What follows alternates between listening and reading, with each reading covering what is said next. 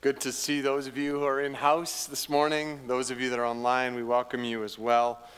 Um, yeah, I was going to mention sermon notes, so uh, but Carlin already did, so they're on the back table. If any of you uh, enjoy sermon notes, they're they're there. I, I, also, you know, I want to take that opportunity actually to encourage you uh, to take sermon notes to some extent taking sermon notes is very, very helpful, whether it's on a phone even or in a notebook. You know, one of the things I've found is, is what helps me when I'm listening to someone taking notes, like last week when Chris is speaking, is that in the moment when the Holy Spirit is speaking to me, I've got something there that I can start to write down, right? That, that I'm not losing it. Um, and, and the biggest thing I've found over the years with taking notes or, or even using sermon notes is that it just helps me to learn better. It just helps me to track better um, with, where, with the message, and I, and I remember things better. So, um, so a couple weeks ago, I, I posed some questions to us as part of my message, and one of them being, how do we become intentionally formed to this to the way of Jesus? How, how do we be in, not like how does it not? It doesn't just happen there's an intentionality to it that has to take place in our lives. So, how does that happen? Paul, he, he writes to the Galatians in uh, Galatians 4:19, he writes of the anguish, and he uses that picture of childbirth, and he says, "Like I'm, I'm in the pains of childbirth." I mean, obviously he wasn't, but he's using this metaphor. He says, he says, "Until Christ is formed in you."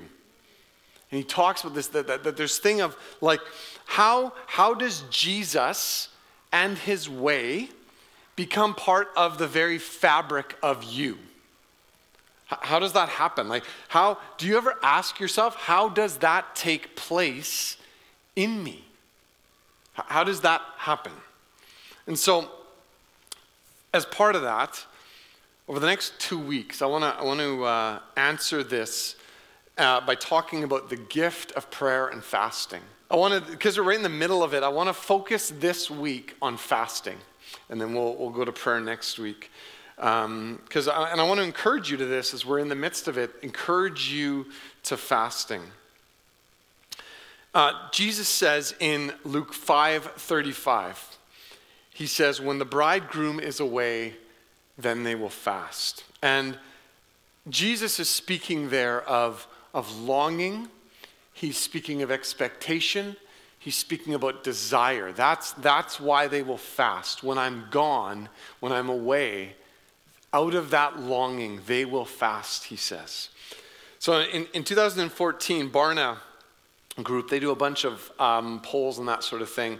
They did a poll around Lent, and they asked uh, a wide range of Christians about Lent. 72% of professing Christians uh, in this study were aware of Lent. So 28% of Christians weren't even aware of Lent, but 72% were. Uh, of those 72%, 17% were planning to take part in it, 15% uh, were going to fast food. So, any way you slice it, that's a low number, right? That's a very low number.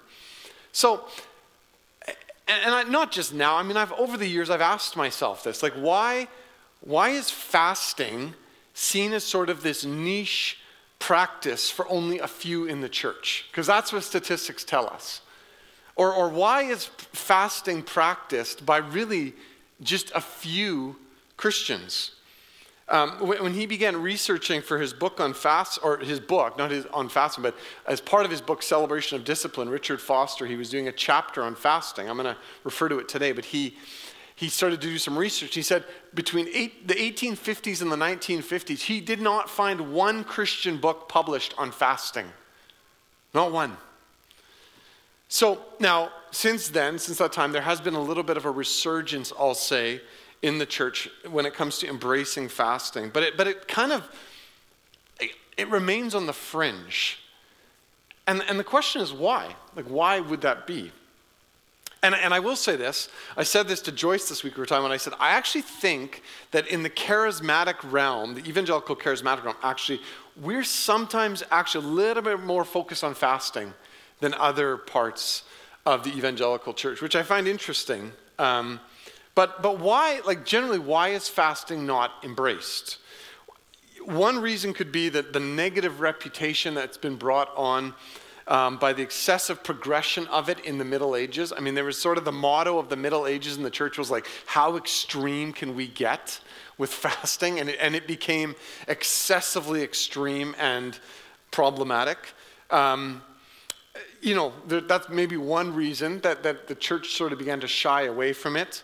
Um, but, but today, I mean, when we're talking 21st century or even 20th century, you know, our, our culture tells us we should not have to go without anything that we don't want to go without.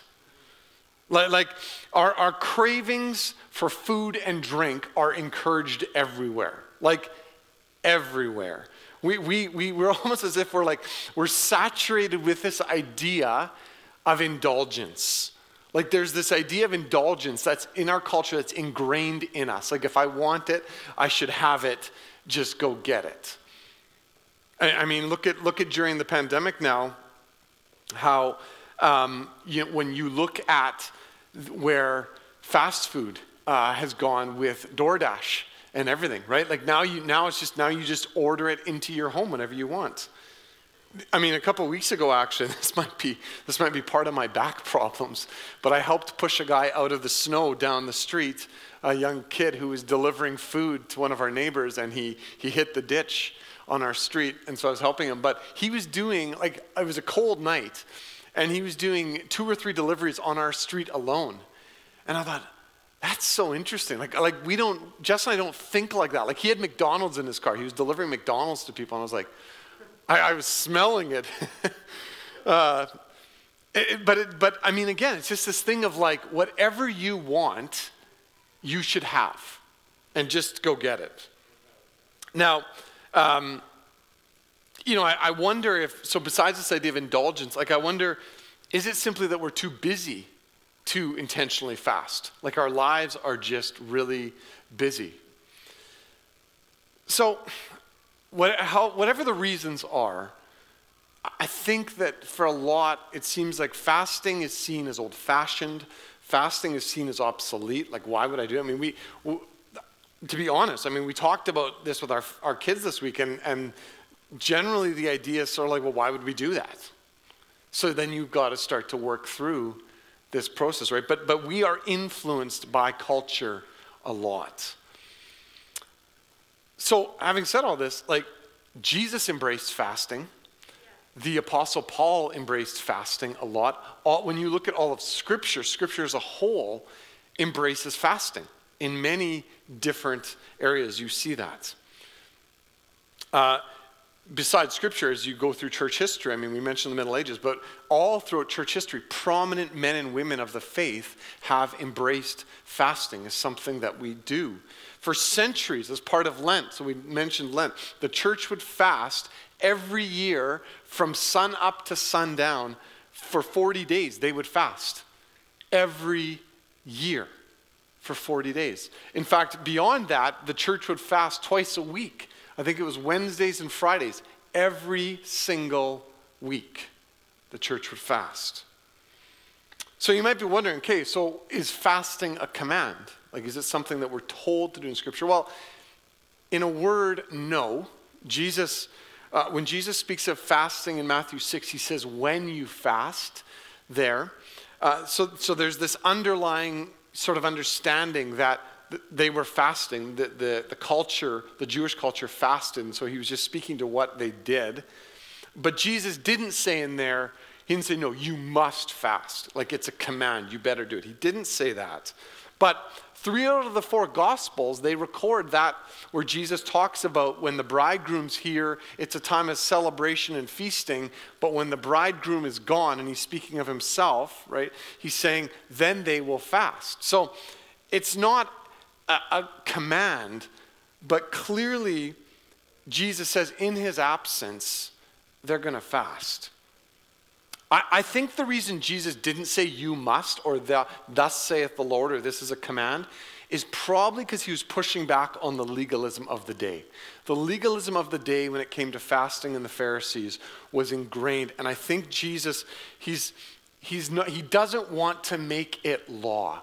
He doesn't want it to come across as law because it's not out of that. It's out of this desire and this longing for the presence of Jesus that we fast. And, and that's the point, I think, of this morning is that Jesus wants us to see that fasting is a gift. It's not meant to be taken as this, like, you better do it or, or else. It's, this is a gift. Receive it as a gift from me. So that's what I want to focus on this morning. How is fasting a gift? How, how do we see it as a gift in our lives? And I want to highlight three ways this morning. So, first, fasting is practicing self denial. In, in Matthew 16, 24 and 25, he says there, says, Then Jesus said to his disciples, Whoever wants to be my disciple must deny themselves and take up their cross and follow me. For whoever wants to save their life will lose it, but whoever loses their life for me will find it. So, fasting teaches us self denial. It's required of everyone who follows Jesus. Denial is something that is just, you, you, ha- you must do that as a follower of Jesus. It, it, it, and, and what fasting does is it takes denial beyond words, right? It takes it beyond Matthew 16 is you must, it, it, those are words, and fasting invites us to experience self denial. And, and, and, the, and the reality is, you face an ongoing battle with the flesh. I do too. We are in a battle with our flesh. The reality and the power of sin is real. There's this power of the flesh within us that can control us. Now, I'm not, I'm not talking simply about our physical flesh, right? Flesh is representing this desire to live in opposition to God and to opposition to the things of the Spirit. So that's, that's flesh we're talking about.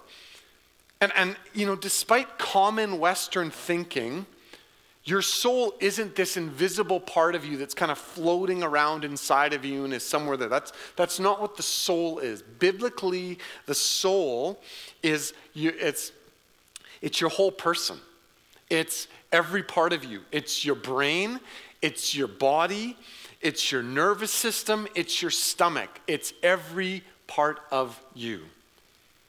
So, I mentioned this last week, but, but when, we, like when we talk about spiritual disciplines, I, I want, or I guess two weeks ago, I want to put this to us that spiritual disciplines are the baseline for followers of Jesus. They're, they're not like an extra package. They're just they're, they're part of the baseline for us. And, and following, following Jesus is something that we do, right? Not because we're doing this out of this, this merit based system that's earning us salvation or earning us God's love. No, no, but we follow Jesus and we do this following. And so fasting comes out of this desire for union with Christ and our need to be sustained by this union. The reali- and, and it's this realization that sin is like a disease in my body that wreaks havoc on my soul and keeps me from union with Jesus. That's what sin can do within me and within us. Now, I'm not in that. I'm not, I'm not saying your body's evil. I'm not saying you have to punish your physical body. Our bodies are good, they're a gift. But like the rest of our soul, our bodies have been corrupted by sin. And so we need a paradigm that sees our need for healing. We need a paradigm in our lives that sees that we have a need for healing in our lives. Sin is not just about what we are would be condemned with when we die, right? That's not that's not just what sin is. It, sin is something that is at work within me, as the Apostle Paul talks about, and it's holding me back from God, actually. It, it, it, it, it can hold me back. And so there's defense mechanisms in our bodies, it's in my bodies, in your bodies, that keep me from God's love. It keeps me from receiving God's love, it keeps me from extending God's love to others. And so the gift of fasting, alongside other spiritual disciplines, is this untangling of disordered desires so that I can experience union with Jesus. Right? It's, it's this idea. I talked with this a couple weeks ago. Uh, John Mark Comer talks about this this thing of deceptive ideas in our culture that play to disordered desires within me that are normalized in society. So that's that's one of Satan's strategies to have a bunch of these distorted desires in me that are influencing how I live. And fasting, part of fasting is untangling these desires within me. Fasting is a gift to bring healing in me. So, this is where spiritual disciplines, prayer, scripture, silence and solitude, silence and solitude, sorry, they, they allow the stuff that keeps us from union with Jesus to come to the surface. And Jesus is the divine physician that wants to bring healing to all of us, to every part of us. And so, fasting is this gift that is teaching me to deny myself to, and, and to learn the way of Jesus that must involve surrender and has to involve denial of my, in my life. Right? It's, it's, it's getting to what Paul talks about, where he says in Philippians, for me to live is Christ. So it's, it's this thing of like, I want to live Christ. Or where he says in Galatians 2.20, I have been crucified with Christ. I no longer live, but Christ lives in me. The life I now live in the body, he says, I live by faith in the Son of God who loved me and gave himself for me. So that's not just some like theological understanding. This is in my body, in my life, I want to live as with Christ in me. And I and I and so I've got stuff in me working against that. We all do. And so, see, if, if this thing of denial only stays at a level of belief in me and it's not worked out at a practical level in my life, which is the battle for all of us, like that's the battle, then I'm not going to understand or embrace or surrender to denial of self if it just stays at a belief level. And it's not possible to follow the way of Jesus without a willingness to work this out in our lives. And it's, yeah, like it's an ongoing process for sure, right? Totally, it's ongoing, but it involves intentional steps of action that you take. And again, I said this before, but this, this is the battlegrounds for our lives because we all have free will to choose. Will I surrender to Jesus with every area of my life, with every part of me, even when it will be hard and painful? And it will be. It will be hard. Or, so will I do that? Or will I go my own way? Will I pick and choose what I like? Maybe I like this part of Jesus, I like this. But really, I'm going to keep myself at the center because that's where I feel most safe and that's where I feel most in control. So it brings us back to, and this is where I think this, this is where fasting is part of this. What does Matthew 16 mean for your life? Like, when Jesus says you must deny yourself, what are the practical implications? What are the practical decisions, choices that will be required of you to deny yourself and live the way of Jesus. To lose your life. And we're, you know, what others will tell you is the life, like go for that, that's the life. And Jesus is going to say, no, you got to lose that in order to find real life, full life in me. So, you know, one, one way that I, I want to suggest that this could be this year is that it might mean for some of us overcoming whatever's holding you back from taking the emotionally healthy spirituality course. Practical example, right? Where the, the next time we offer it, you could say, you know what? I, I know that this is going to bring me to a place of vulnerability, but I am going to step into that because I want to trust that God has healing for me in my life. And this, this is all where this is where fasting is a gift. Because we are, we're not inclined. My bent, your bent, is not to in any way want to deny yourself. You don't want to. I don't want to. We always want more. We always prefer comfort. We always prefer pleasure. Always. And fasting, I'll, I'll suggest, is a relatively actually easy way that we can practice self denial. Fasting is actually a practice of suffering as well. It teaches our bodies to suffer. And this is good. You know why? Because you cannot avoid suffering in your life. So fasting teaches us how to suffer. In John Mark Comer, John Mark Comer, he says, in fasting, we're learning how to suffer with joy. Okay, secondly, how else is fasting a gift? Well, fasting teaches us self control. Or, or, negatively, could, you could say it reveals what controls us. That's what Richard Foster says in his chapter on fasting. He says, More than any other discipline, fasting reveals what controls us. So, positively, that's the negative part, it reveals what controls us. Positively, fasting teaches us restraint. It, it, it, it doesn't feel great in the midst of it. Like, honestly, right now, I woke up this morning, fasting isn't feeling great right now. Uh, I've got a low grade headache that's going on right now. I had it all morning.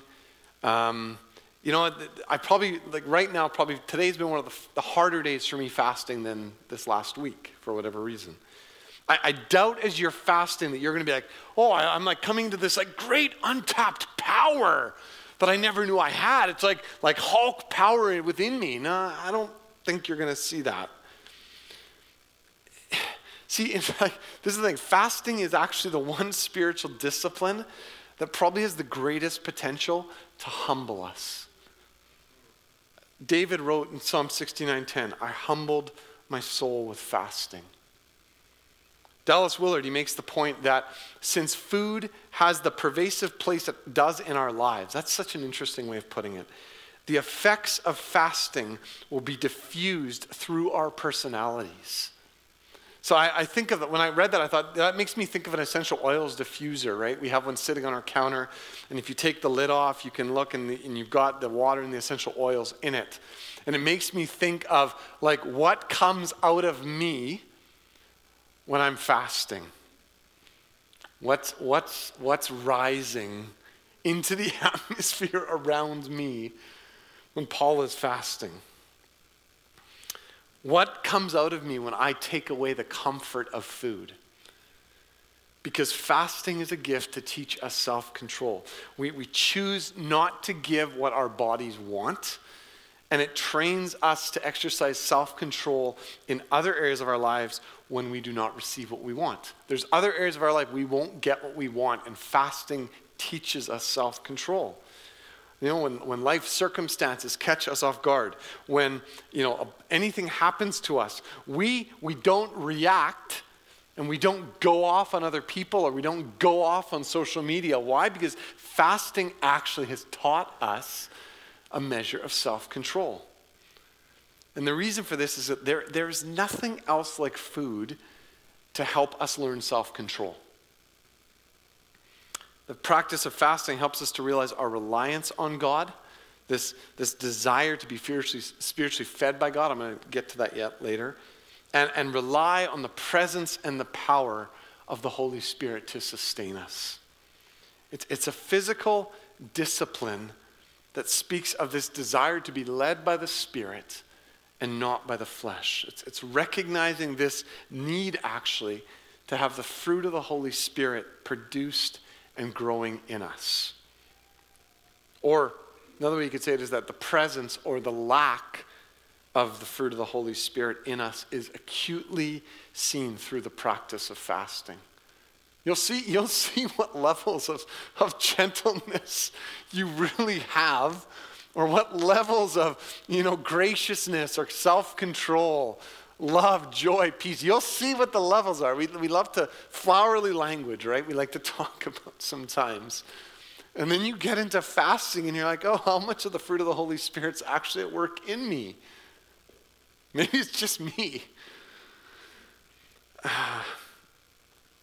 But when, we're, when we talk about walking by the Spirit, living by the Spirit, being led by the Spirit, like, like, are we, this is the question, are we simply talking about effort, determination, and hoping for the best? Like, is that what we're hoping, is that what we're talking about there with those things? Like, I'm just, I'm gonna, I'm gonna try, I'm gonna really give it my best, and I'm gonna hope for the best. Like, like, meaning, is it just about our willpower? No, it's no.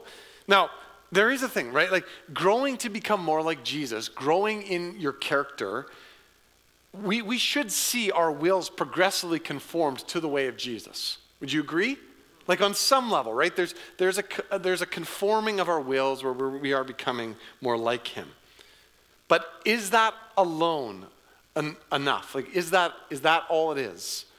And uh, John Mark Comer, he asks this in his book, Live No Lies. This is a fascinating part that really struck me in that book, where he, he asks, he says, like, how does willpower fare against trauma or against addiction or against a father wound. And he notes that in areas like those, willpower doesn't stand a chance. Like it's simply actually not scientifically possible. And, and so, you know, when we're dealing with the stuff at the level of our prefrontal cortex, right, willpower, it's great to draw on. Willpower will work when stuff is in that level of your brain. But the moment we are dealing with the amygdala, amygdala, amygdala. Yes, yeah, I always um, the amygdala, the part of the brain, which, or you could say the part of your soul, right, that is deeply wounded or hardwired in sinful ways of being. That's that's the amygdala. That's where that stuff is. You are no match for the flesh. When, when we have self defeating behavior that's rooted in trauma or rooted in past pain, you cannot expect willpower actually to be the answer. And, and so you, you've got to find a different strategy. And this is what Romans 8 3 talks about, right? The power of the flesh that the law was powerless against. There was an aspect of the flesh that it just doesn't work. And so, in his book, John Mark Comer, he goes on to comment how most addictions or self destructive behavior is rooted in trauma.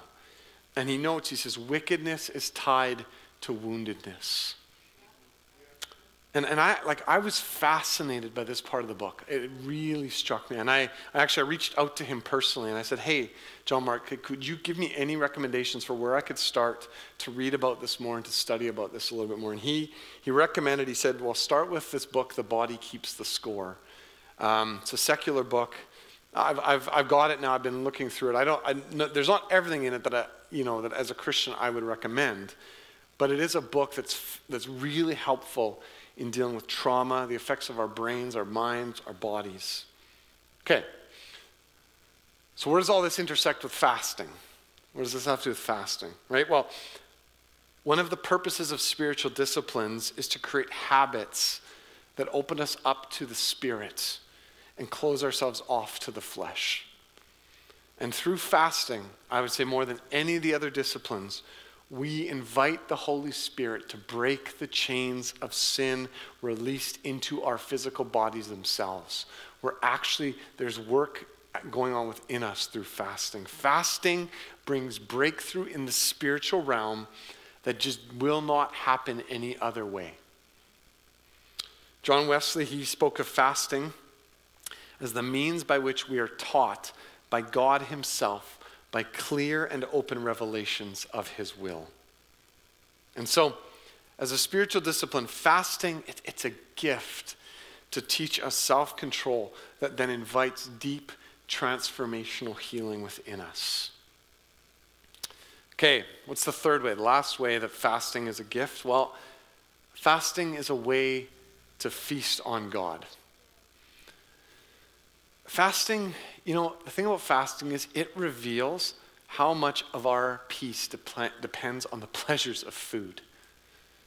We, we use food all the time to stuff down, ignore the discomforts we hold in our lives and in our bodies. And we do it so much of the time subconsciously we don't even realize it. We just go for food or we go for drink constantly. And fasting, what it does then is it exposes motives, attitudes, even lack of worth, lack of purpose in our lives. It brings that up. And so there's nothing else that reveals the power of eating and food over our lives like fasting. Which, which is why, you know, the removal of things in our lives that can distract us from God while helpful and needed at times, like other stuff, it's not fasting. Right? Like, and I know like, I've, I've made the mistake in years past where I've, I've referred to fasting social media or fasting TV or fasting media or whatever, fasting, whatever. Biblically, that's not fasting. Biblically, fasting is food. That, that's abstinence. It's, it's, take, it's removing something out of our lives. And they may reveal, like taking something else out of your life might reveal to you, oh yeah, that's, that has a really addictive power in my life. Like that's, that's a problem. I, I have an addiction in this area. But it's not the same thing as removing food. Which, which is actually, I was thinking about this, like this is kind of the positive aspect of food too, right? Because food is part of fellowship, food is part of celebration, food is part of relationship. That, that God designed it that way. He designed that food would have that place in our lives, that food is present in those times in our lives. And it's powerful in that sense, right? Both positively and negatively. It's powerful. It's why the removal of it for a time reveals what it might be covering over in our lives and what needs to come out.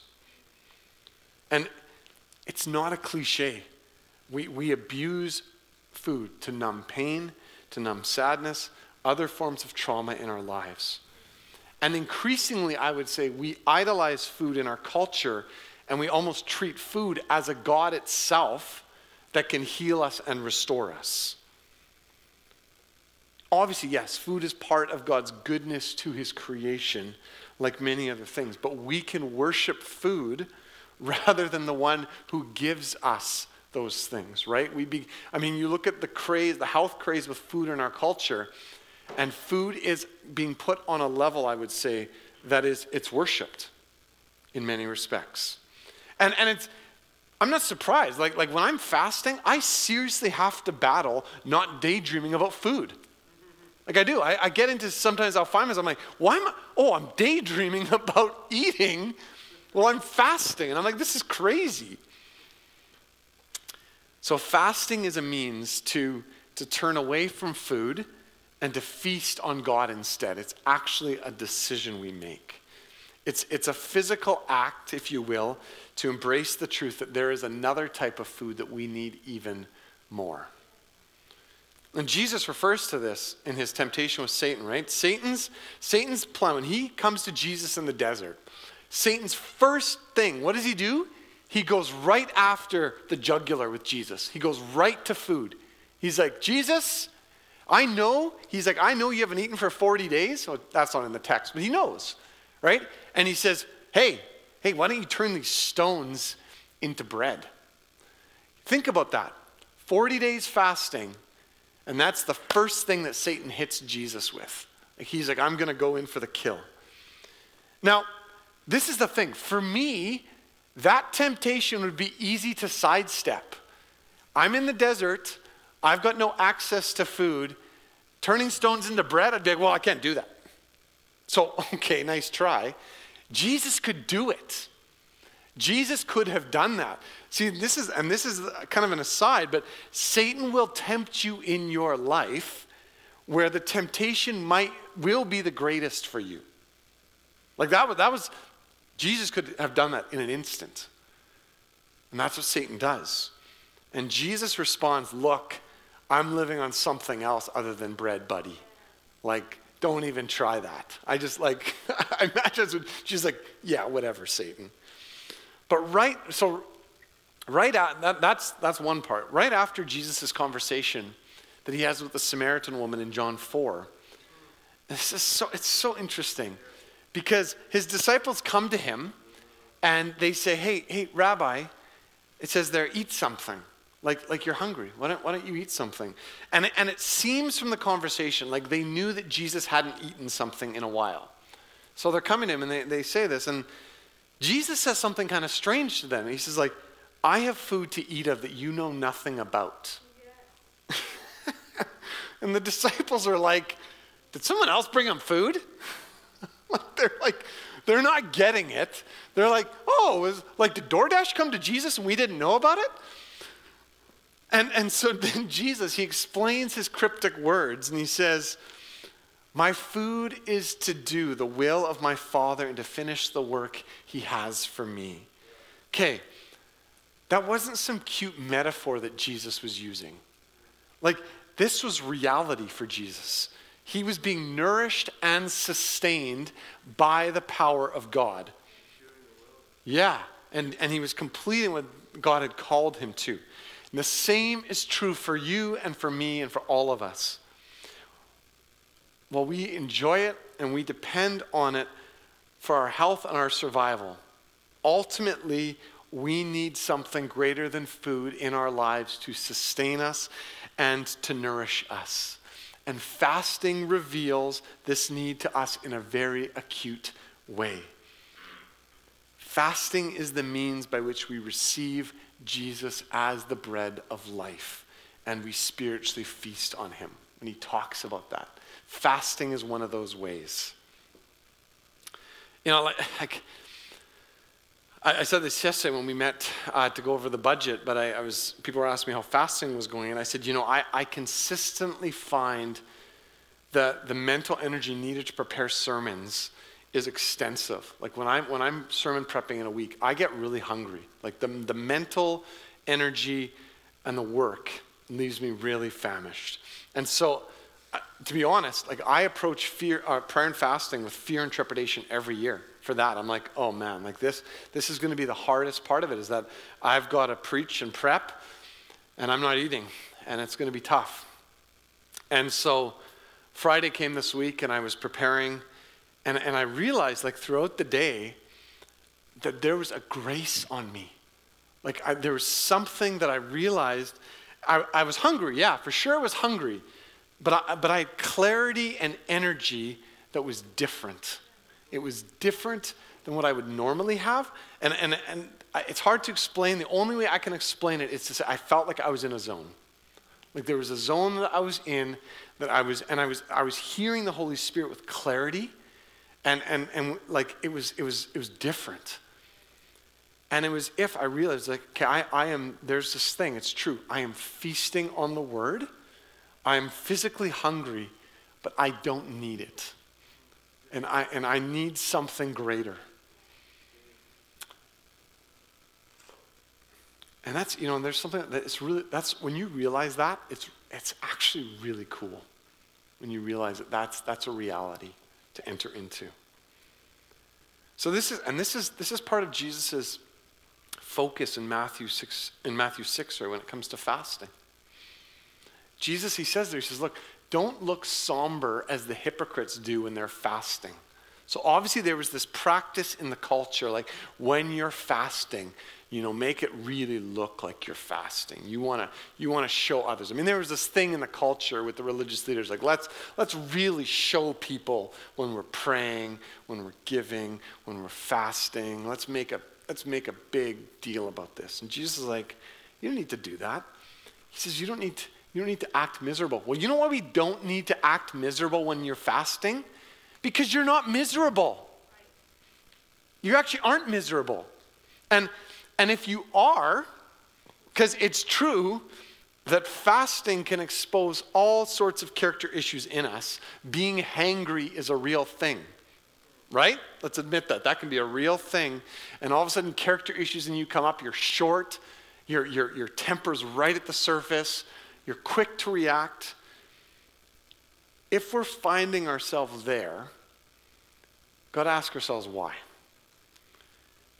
Because the key to fasting, one of the keys is our motive and our focus. If, if you're fasting out of duty or obligation or legalism, like I got to do this, or the church tells me I should do this once a year, or so and so says this, or I, I just, or whatever, like I feel this, this weight that I have to do this. If you're doing that and you're not doing fasting out of delight, then yeah, it becomes legalism. It, it becomes a law. But if the intent for our fast is to worship, to center ourselves on God, to continue saying, Jesus, I'm doing this because I you are at the center and I want to pursue you. You'll, you'll encounter God in amazing ways. You absolutely will. Okay, so those, those are the three gifts of fasting that I wanted to highlight. Now, there's, there's, there's more than that. Scripture speaks of, of, other ways that fasting enriches us. It, t- it talks about a deeper relationship with Jesus. It, it, fasting is spoken of for fasting or for uh, specific direction and guidance. Acts 13, we see this with Paul and Barnabas. They, they fasted for where, where they should go. It's involved with repentance and confession, even grief. In, in, in desperation for God's help in a specific area, it's, that's why we fast. So there's, there's numerous things in Scripture for why we fast. But, but as, as we enter into so another week of prayer and fasting, week two, I, I want to just invite you to two questions for application this week to put before the Lord. And that is first, Jesus, what would you have me fast this week? Or how would you like me to fast this week? So ask him. And that's what I do. I, I go, when I go into prayer and fasting, I ask the Lord, what, what would you have me do? Because I need a grace for it. And in the midst of it, I need to know like that whatever the Lord's called me to, that's what I need to do. And, and, not, and I don't need to feel any legalism beyond that. Right? There's, there's, and so there's a grace and there's a freedom in that. So ask the Lord, what, what is He calling you to do? And then, secondly, is Jesus, where do you desire for me to grow in expectation and desire for your presence in my life through fasting? Because that's a gift. So I want to I encourage you this week as we end. Jen, you can come up. I want to encourage you to see fasting as a gift. Don't see it as anything else this week. See it as a gift in your life for union with Jesus. Hard, yes, it is hard. It will. It, there's points of the week that are difficult, but a gift to form you into being more like Jesus. Why don't we pray?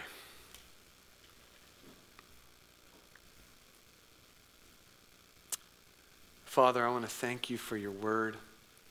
I want to thank you for how Scripture points us to fasting. I want to thank you for the gift that it is. It is a gift, Jesus, to make us more like you. And Jesus, we want to receive those things that you have for us that well, we may not even be inclined to them, Jesus. We want to receive them as a gift from you to form us to be more like you. And so, Jesus, would you help us this week? Lord, would you help us to seek you, to hear from you, and then to be obedient to what you're calling us to? We pray this in Jesus, in your mighty and powerful name. Amen.